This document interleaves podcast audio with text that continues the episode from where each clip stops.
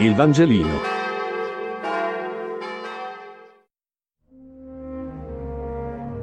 Martedì 8 settembre. Matteo 1, 18, 23.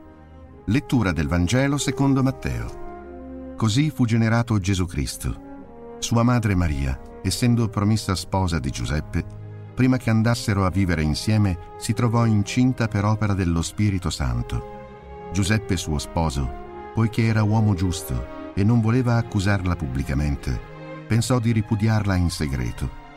Mentre però stava considerando queste cose, ecco, gli apparve in sogno un angelo del Signore e gli disse, Giuseppe, figlio di Davide, non temere di prendere con te Maria, tua sposa. Infatti, il bambino che è generato in lei viene dallo Spirito Santo. Ella darà alla luce un figlio e tu lo chiamerai Gesù. Egli infatti salverà il suo popolo dai suoi peccati. Tutto questo è avvenuto perché si compisse ciò che era stato detto dal Signore per mezzo del profeta. Ecco, la Vergine concepirà e darà alla luce un figlio. A lui sarà dato il nome di Emanuele, che significa Dio con noi.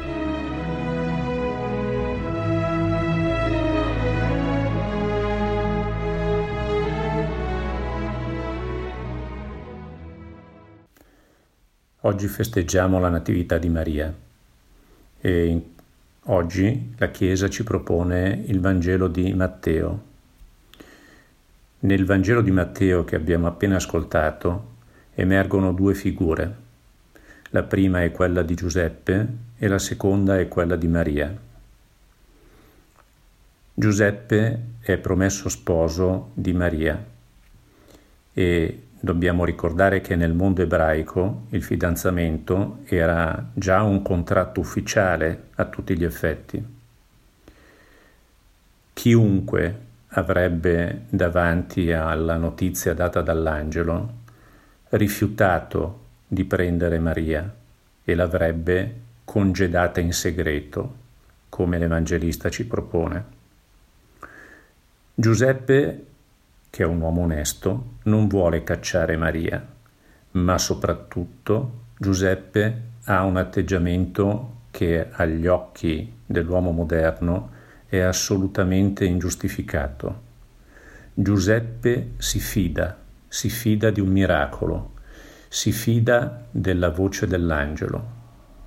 È quello che Guardini chiama il superamento del mondo, Giuseppe supera il mondo, va controcorrente, si fida di Dio. Anche in Maria troviamo un atteggiamento simile. Maria è stata la protagonista delle più belle preghiere che gli uomini abbiano mai scritto. È la destinataria di tutte le nostre richieste di grazia. Maria è tutto ciò perché ha messo con la più grande fede e semplicità la sua vita nelle mani di Dio. Per questo Maria e Giuseppe sono oggi, per noi uomini che vivono in questo mondo, modello di vita. Il Vangelino. Buona giornata.